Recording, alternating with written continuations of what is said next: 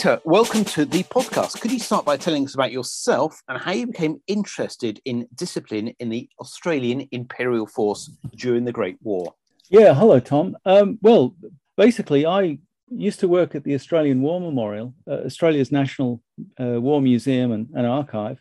I worked there from 1980 till 2007 and became its principal historian. And in that time, I learned a lot about uh, Australian military history and the sources and, and the, the Australian view of, of Australian military history, informed, of course, by a veneration for Anzac. Um, and then in 2007, I left the War Memorial, went to the National Museum, and then moved on to UNSW Canberra. Um, but I realized that once I'd left the memorial, I didn't have to toe the party line anymore. And I could write about what, if you like, the, the other side of the medal. Um, the, the great Australian official historian Charles Bean talked about, in his telling of the, the AIF story, he talked about the greatness and the smallness, the good and the bad.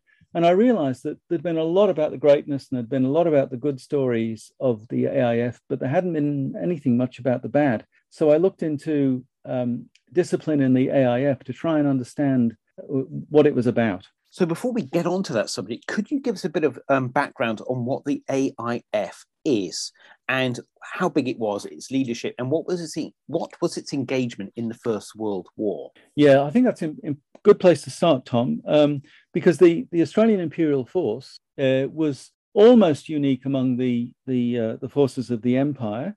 It was entirely recruited voluntarily. Uh, twice in the course of the war, the Australian government attempted to introduce conscription, and both times those attempts were defeated. Uh, conscription was rejected by the Australian people. So the AIF recruited, well, 400,000 men out of a population of 5 million volunteered, and about 300,000 of them went overseas. And they formed five infantry divisions and one and a half or thereabouts mounted uh, divisions, uh, the 15 Light Horse Regiment. And they served in Gallipoli in 1915. Uh, and then the Light Horse went on to serve in the Middle East, 1916 to 1918. But the main Australian effort in the war was those five infantry divisions on the Western Front, uh, serving uh, on the Somme in 1916 and then in 1917 at Bullecourt, which is what the, the Australians' bit of the, the big Arras offensive is called. Uh, the attack at Messines, uh, and of course, the, the big Battle of Ypres. And then in 1918, they, they were involved in meeting the German offensive and then being part of the advance to victory. And in late 1917, those five Australian infantry divisions were brought together to form the Australian Corps. And from May 1918, they were commanded by, by John Monash. Uh, and, and there's been a very great degree of interest in, especially in John Monash, uh, who's hailed as the, Australia's greatest soldier. And there's been an enormous veneration for the achievements of the Australian Imperial Force in the Great War. Um, uh, and it's a subject which Australians are endlessly fascinated about. Uh, and it's a subject that I was approached with a bit of trepidation because of the degree to which Australians do um, admire and, and, venerate and, and valorize uh, their First World War soldiers. But I thought it was worth having a go. So let's talk about the disciplinary record of the AIF during the Great War. I wonder whether you could sort of start by telling us what, what, discipline is, how it's measured, and then could you maybe go on and talk about how their record shaped out during the four years of conflict? Yeah, that, that's that's a, a good good way to approach this business of discipline because it's one of those words that gets thrown around and is used in different ways by different people, and even at the time. Uh, and we need to be clear what it what it means. Uh, sometimes it's a synonym for for smartness, you know, for for military bearing, for turnout. And Australians were notorious for not being particularly worried about how they looked, so that their drill, their, their parade ground drill, was, was never particularly good. Um, and then it's used in another sense, uh, in the sense of subordination. Do, do these men do what they're told to do? And again, Australians, Australian troops' attitude to subordination was notoriously casual uh, right through the war from the very beginning. These volunteer soldiers who were trained by uh, mostly by a very small cohort of professional soldiers, but but also but but but largely by citizen soldiers, and the AIF retained that citizen soldier ethos throughout. Um, and the third way, the third way in which discipline is used, I think, refers to whether whether troops do what they're told to do. And in battle, the Australians' uh, demeanour was superb. Uh, that by and large, the Australians did what was asked of them uh, every time, with some notable exceptions, which we might talk about. So when people talk about the discipline of the AIF, I think we have to accept that it, it wasn't a particularly smart force. Um, it wasn't a force that that uh, for example, saluting in the AIF became practically extinct by the end of the war. Uh, uh, Australian troops and even Australian officers learned not to bother about those sort of external signs. But in the sense of, of was this force disciplined in that did it do what it was ordered to do? In that sense, the AIF, AIF had a, a very fine discipline. But there are many, many issues to, to look at in dissecting what discipline looked like uh, and was recorded as and how it looks to us today through the, the, the course of the Great War. And do you think their disciplinary record got better or worse as the war progressed? You, you might think that as they became more experienced and learned what was important and what wasn't important, you might think that their discipline got better. You, you might think that they realized that they had to, there were things they had to do in order to do the job. And in, indeed, they did. But on the statistics and on the evidence, on the on the what they said about themselves and what other people said about them, Australian soldiers' disciplinary record started bad and got worse. Um, it was always worse than the British. It was n- noticeably uh, by orders of magnitude worse than the British. But it wasn't just a Dominion versus British Army thing, because the other Dominion forces, the big Dominion forces, the Canadians and the New Zealanders, they were less disciplined than the British, but they were much better disciplined than the Australians. So the Australians stand out uh, in in not being well disciplined in the in the sense that the British Army understood it. Um, and there are lots of accounts by British soldiers who look askance on Australians because they're poorly turned out, they're sloppy in their drill, uh, and they they wander off. So you know they don't stay in billets; they go wandering around looking things. They they get drunk. Uh, they, they, have much higher VD rates. Um, but I think the, the important thing is, is that the that Australians who, who started off the war, who started the, their wars as citizen soldiers and as civilians and as men who had no military experience, they worked out what was needed to, to fight effectively.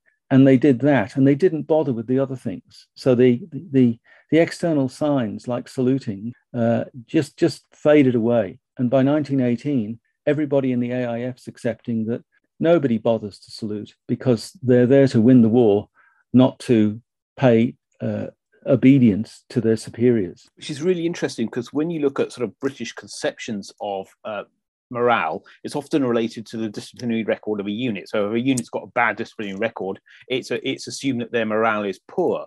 And how does a the Australians' disciplinary record relate to their morale? Obviously, morale is a very difficult thing to quantify, but this sort of mindset of many British officers, especially regular officers during the First World War, has this sort of very common link, and it's a, com- a link that's often been used by historians to explore the role of morale and discipline. Sorry, looking at uh, dis- morale as a result of their sort of disciplinary record of a particular unit. Yes, look, that's a really perceptive point to make, and you might recall a few years ago I did a book on British territorials in India and, and I came up against exactly the problem you've identified in that there were some units which were known to be very good, um, but which, when you looked into their disciplinary records, they had lots of, of, of uh, charges. And you think to yourself, is there a, a real, is there really a, a, a definite correlation between the tightness of discipline in a unit and its and its effectiveness, its morale. And I started to realize that it was much more complicated business than just saying, lots of charge sheets equals poor morale.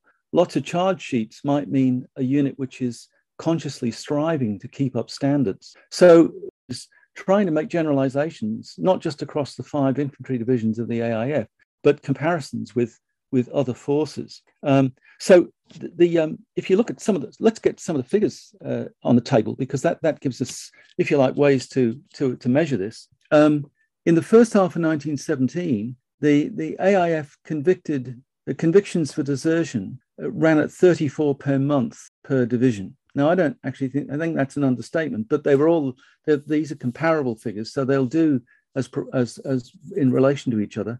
Whereas the rest of the BEF didn't have 34 convictions, they had nine. So that tells you that Australians are deserting about three times more, rate more uh, frequently than are their British comrades. Uh, and even Monash's third division, Monash had a reputation for being a very strict commander, but even it had 10 times more offences of all kinds than, than the rest of the Third Army put together. So we're getting a picture of a force which is, in British terms, undisciplined. Uh, there's other measures. I, I, mean, I can give another example if you like. That that uh, again, taking figures that don't make a lot of sense, but they're comparable across all forces. If you in in 1918, if you compared the British and the Dominion troops, uh, troops sentenced to to imprisonment, I think per 100 troops, the Australians are averaging 7.86 in jail per 100. The British are uh, uh, averaging 0.97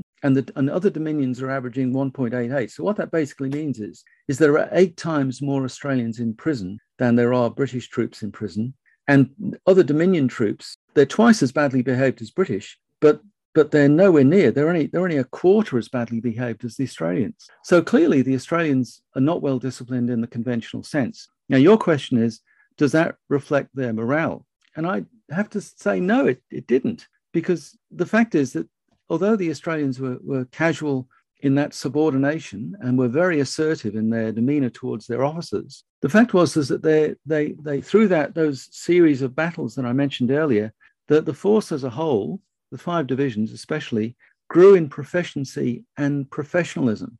And so these citizen soldiers, these amateurs in 1914, grew to be very proficient soldiers and, and remarkably uniform. That, that the, the five Australian divisions seemed to be very consistent in the way that they uh, operated in those battles. And of course, they developed an increasingly secure uh, and different national identity. In 1914, they tended to be intimidated by British regulars. By 1918, they tend to be contemptuous of British regulars because they are so well disciplined. You know that they're they're men who will do what they're told rather than doing what they think is best. So there is a complete disjunction, I think, between the, the, the formal indiscipline of the AIF and, and their state of morale, which holds up for most of the war. That by 1918, the AIF, because it's reinforced by volunteers and, and not conscripts, that means that the number of volunteers is going down and down and down. And there are very few reinforcements arriving in 1918. They're mostly men who've been combed out of rear, rear echelon camps or their convalescents who've been sent back. Um, so that the, the, the, AIF, the Australian Corps, reaches, I think, breaking point in the autumn of 1918. And who knows what might have happened if the war had continued. But, but it does hold up. Their morale remains viable for the whole war. Why was Australian discipline so bad in terms of how the British thought. Why were Australians so sort of rowdy? Why did they riot in camp? Why did they have such high rates of VD? and in many ways you know they have an, an, amazing assertion this sort of one could call it arrogance in a way that you get in certain reports of british soldiers. What societal factors sort of contributed to this sort of um, method of operating? Yeah that's that's intriguing isn't it? And it, it certainly kept me awake at nights because on the face of it they're organized almost exactly the same as their british and dominion uh, counterparts. They're operating to the same King's regulations. The, the rules are basically the same. And yet, as you say, they, they differed in the way they responded to the impositions of military discipline. And I think the key is, is that they're, they're citizen soldier volunteers. Now, most of the, the, the new armies, the British new armies were citizen soldiers too. They were volunteers. How come they didn't behave the same way? And I think there, there, are, there are several things at work here. One is, is that they didn't have a regular model. They, there weren't regular soldiers uh, within their units who were providing, if you like, the, the model as to how they should behave, which virtually all British units did have. You know, the formation certainly. Uh, there was a model that they should follow. But more importantly, I think, we're looking at a society which is not that far removed from a frontier society a society which is self consciously and aggressively male. Uh, Australian workers, whether they were in shearing sheds or, or urban factories, uh, were accustomed to expressing themselves. About, about 40% of the Australian troops had been trade unionists, and they carried those kinds of uh, attitudes into their military service. So, for example, Australians regarded their officers as the equivalent of the bosses or the managers in their workshops at, at home and, the, and they regarded sergeants as foremen. So they, they regarded those men as men, not that they had to obey, but men with whom they could negotiate. If you wanted to, to, to take issue with the boss about the, the rate of pay, uh, you would either go through your union or in a, in a non-union setting, you would simply have a stand-up argument with the foreman or, or, the overseer or the, the manager of the shed and say, I stand up for myself, I, I want this. And Australians carried that kind of assertive demeanor into the army. And they, although the, the AIF officers certainly attempted to impose military discipline, and there are thousands and thousands of court martial cases, and all of the Australian court martial papers are available in national archives. And in fact, they're overwhelming uh, to go through them. I, I sampled uh, uh, sampled them, but they reveal over and over again that Australians didn't simply sit back and accept that the army had this hold over them. They they argued the toss. They they contested the, the rights of the army. They regarded themselves, in Shakespeare's phrase, as warriors for the working day. And once that working day was over, they, they decided that they would please themselves. So in the AIF, you get the phenomenon, even on the Western Front, even in 1918, of men who simply nick off. They go off, they leave their unit, they leave their mates, and they go off behind the lines. Uh, they live in a French village, they'll shack up in a brothel or a pub or whatever.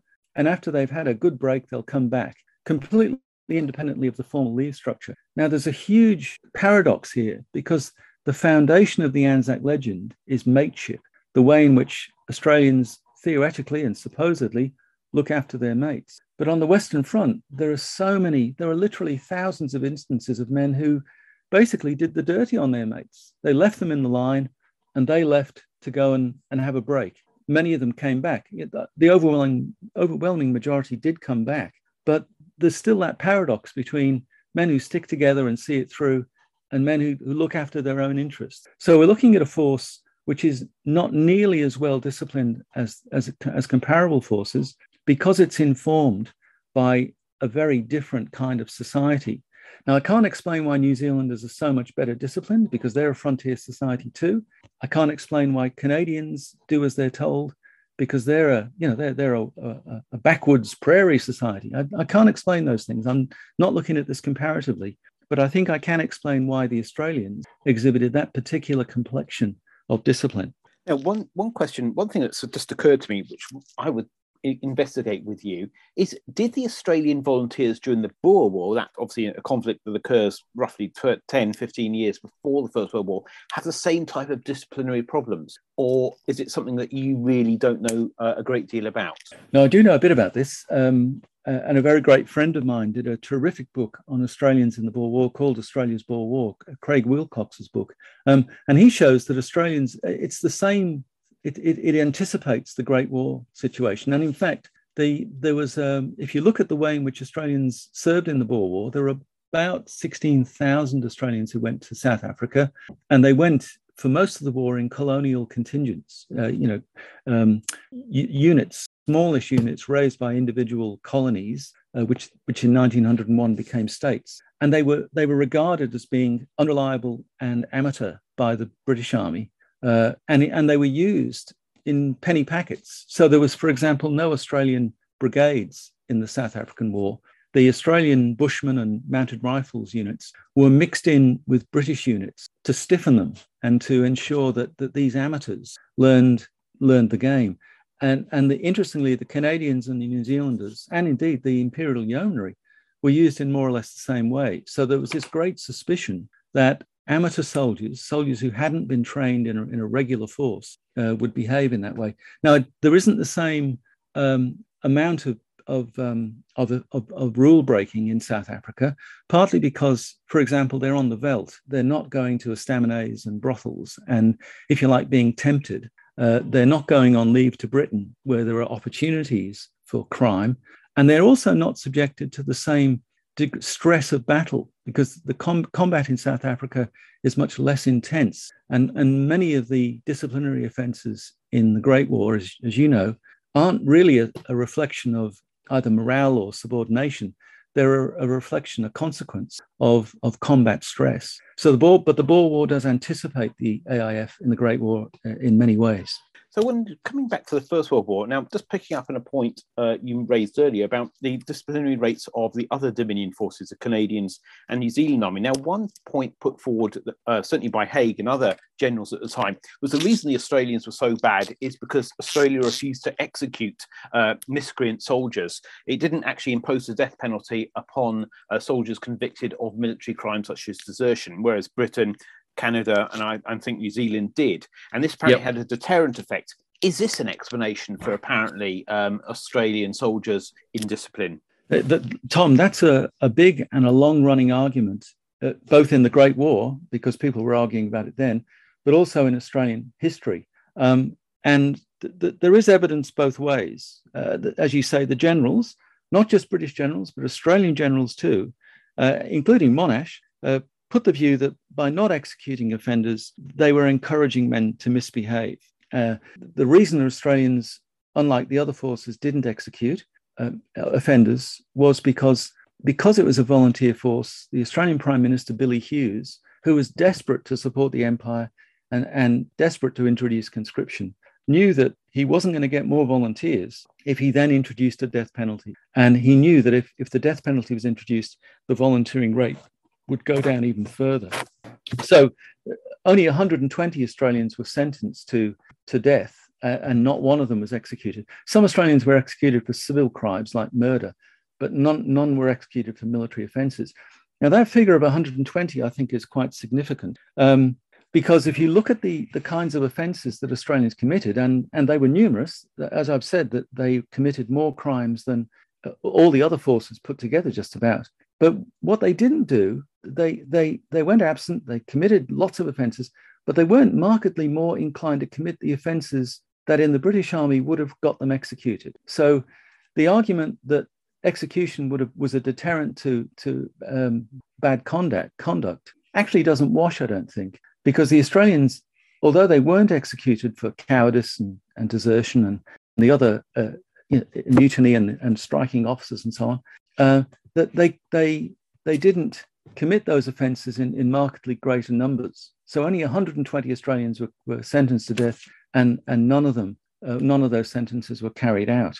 Um, so although Douglas Haig and senior Australian officers thought that, as, as Haig said, they had no hold over these men because they couldn't execute them.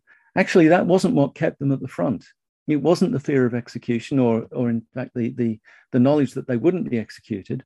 Um, the, the, because the vast majority of Australians didn't need to be coerced to stay there, although hundreds of them went off uh, for breaks and hundreds of them committed offences. The fact was is that about 95% of them, as in other forces units, the vast majority of them stayed with their mates and, and fought their way through those years of, of slaughter and mismanagement.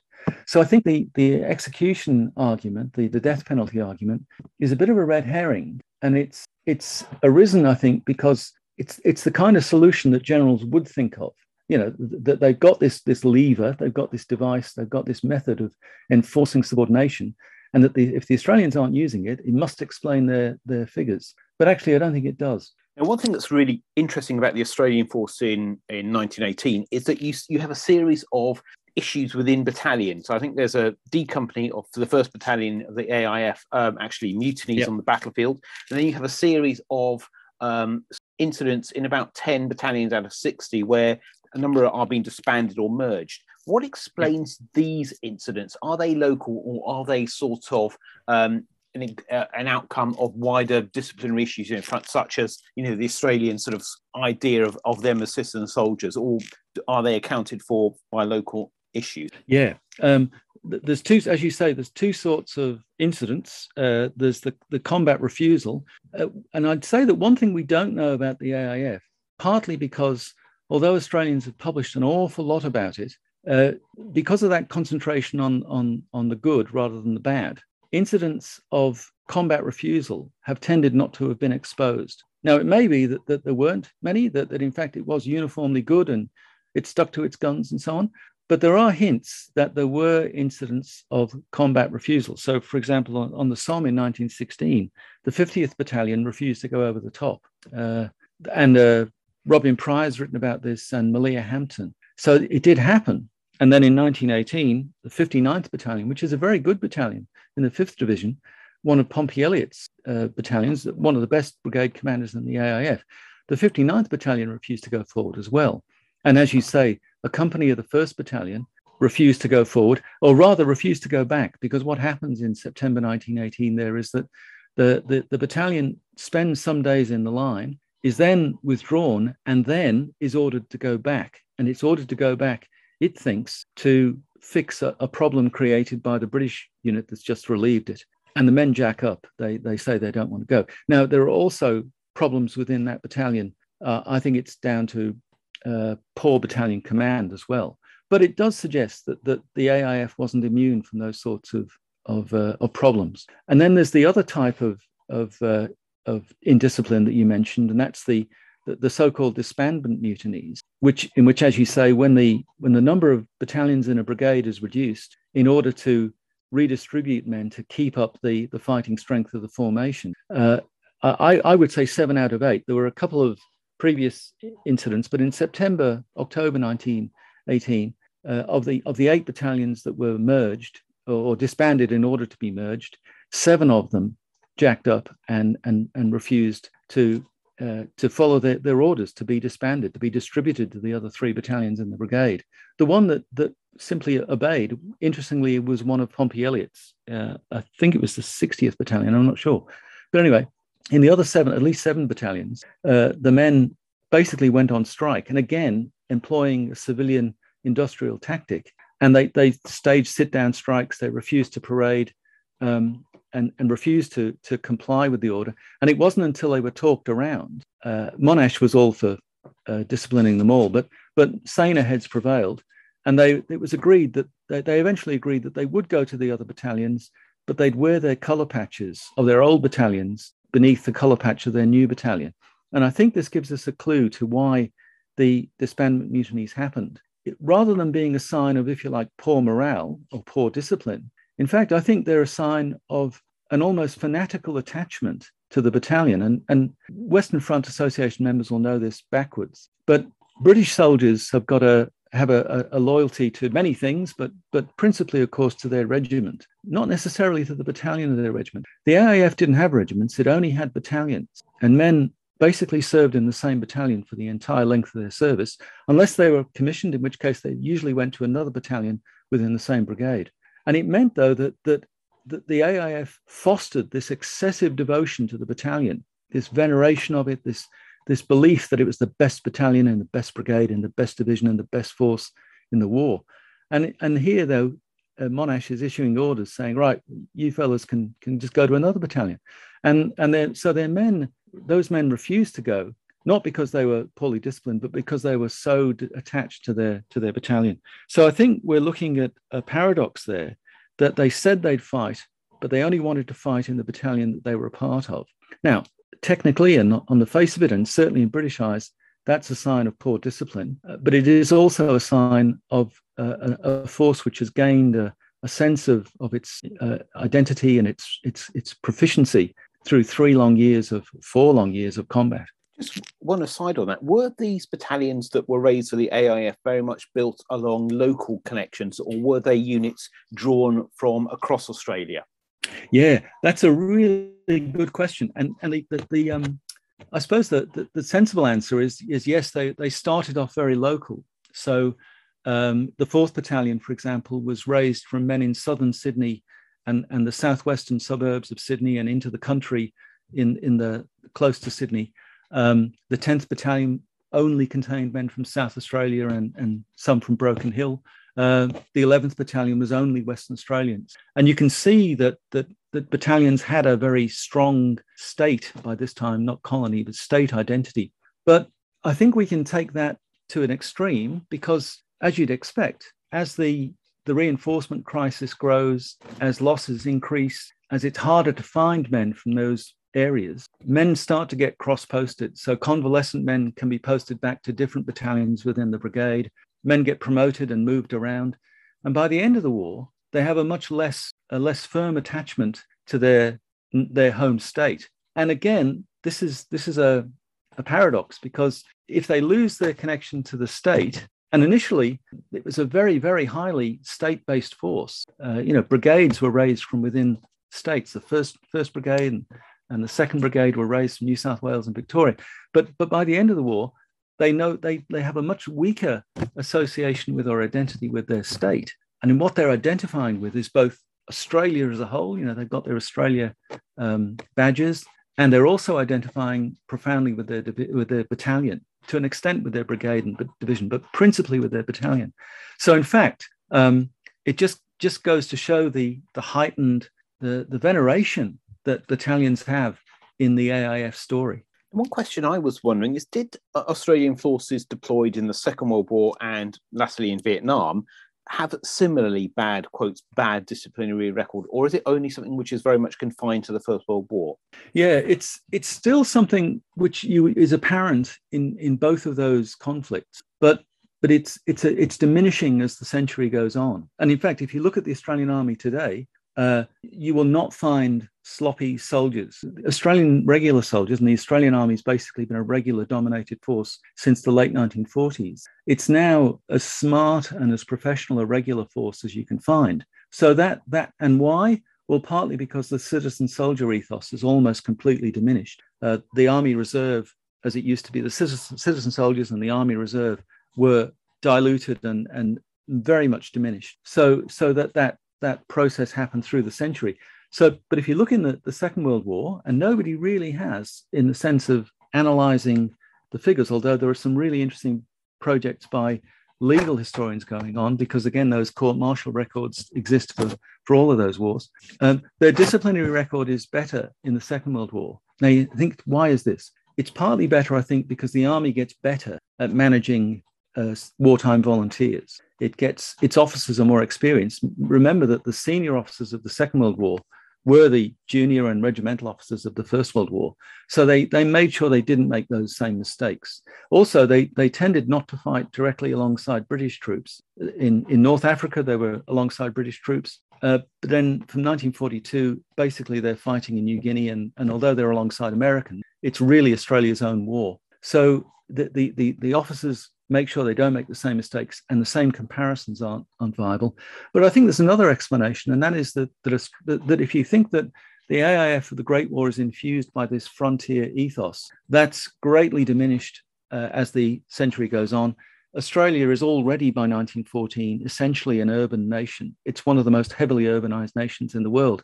Um, it still has that, that trade union inheritance. And in fact, there are cases in the Second World War where troops again down tools and refuse to do things and acting like a military trade union. But but you don't get uh, it's not as rough. So that there are although I'm sure sergeants would still beat up privates behind the toilets, uh, as happened a lot in the Great War. It's it's it's a much weaker uh, uh, uh, uh way of proceeding. And in the Vietnam War, again, there's a book being produced at this very moment on an, an analysis of the Vietnam War and its its disciplinary record in the Australian Task Force in Vietnam, um, which was both a regular and a conscript force mixed, um, but but heavily infused by the kind of regular ethos that we saw in the Great War in the British Army, and as a result, although uh, Australians in Vietnam do make uh, do do make hay, uh, they get drunk, they they catch VD, and they, they well they don't go absent much because there's nowhere to go. Um, but their disciplinary record is much more closely that of a regular army than a citizen force. And my final question is where can people learn more about your research? Oh, well, if they're really clever, they might be able to find my book, which is called Bad Characters Sex, Crime, Mutiny, Murder, and the Australian Imperial Force, which was published by Murdoch Books in 2010, I think. Um, shortly thereafter, although the book won the Prime Minister's history, or jointly won the Prime Minister's uh, History Award for uh, 2010 2011, um, it's out of print, uh, partly because Murdoch went broke, or rather were taken over. And sadly, a terrific publisher, and they, they did four really good books for me. Um, perhaps I contributed to their downfall. But it means, though, that, that, that this, and it's, it's really the only analysis of discipline in the first Australian Imperial Force.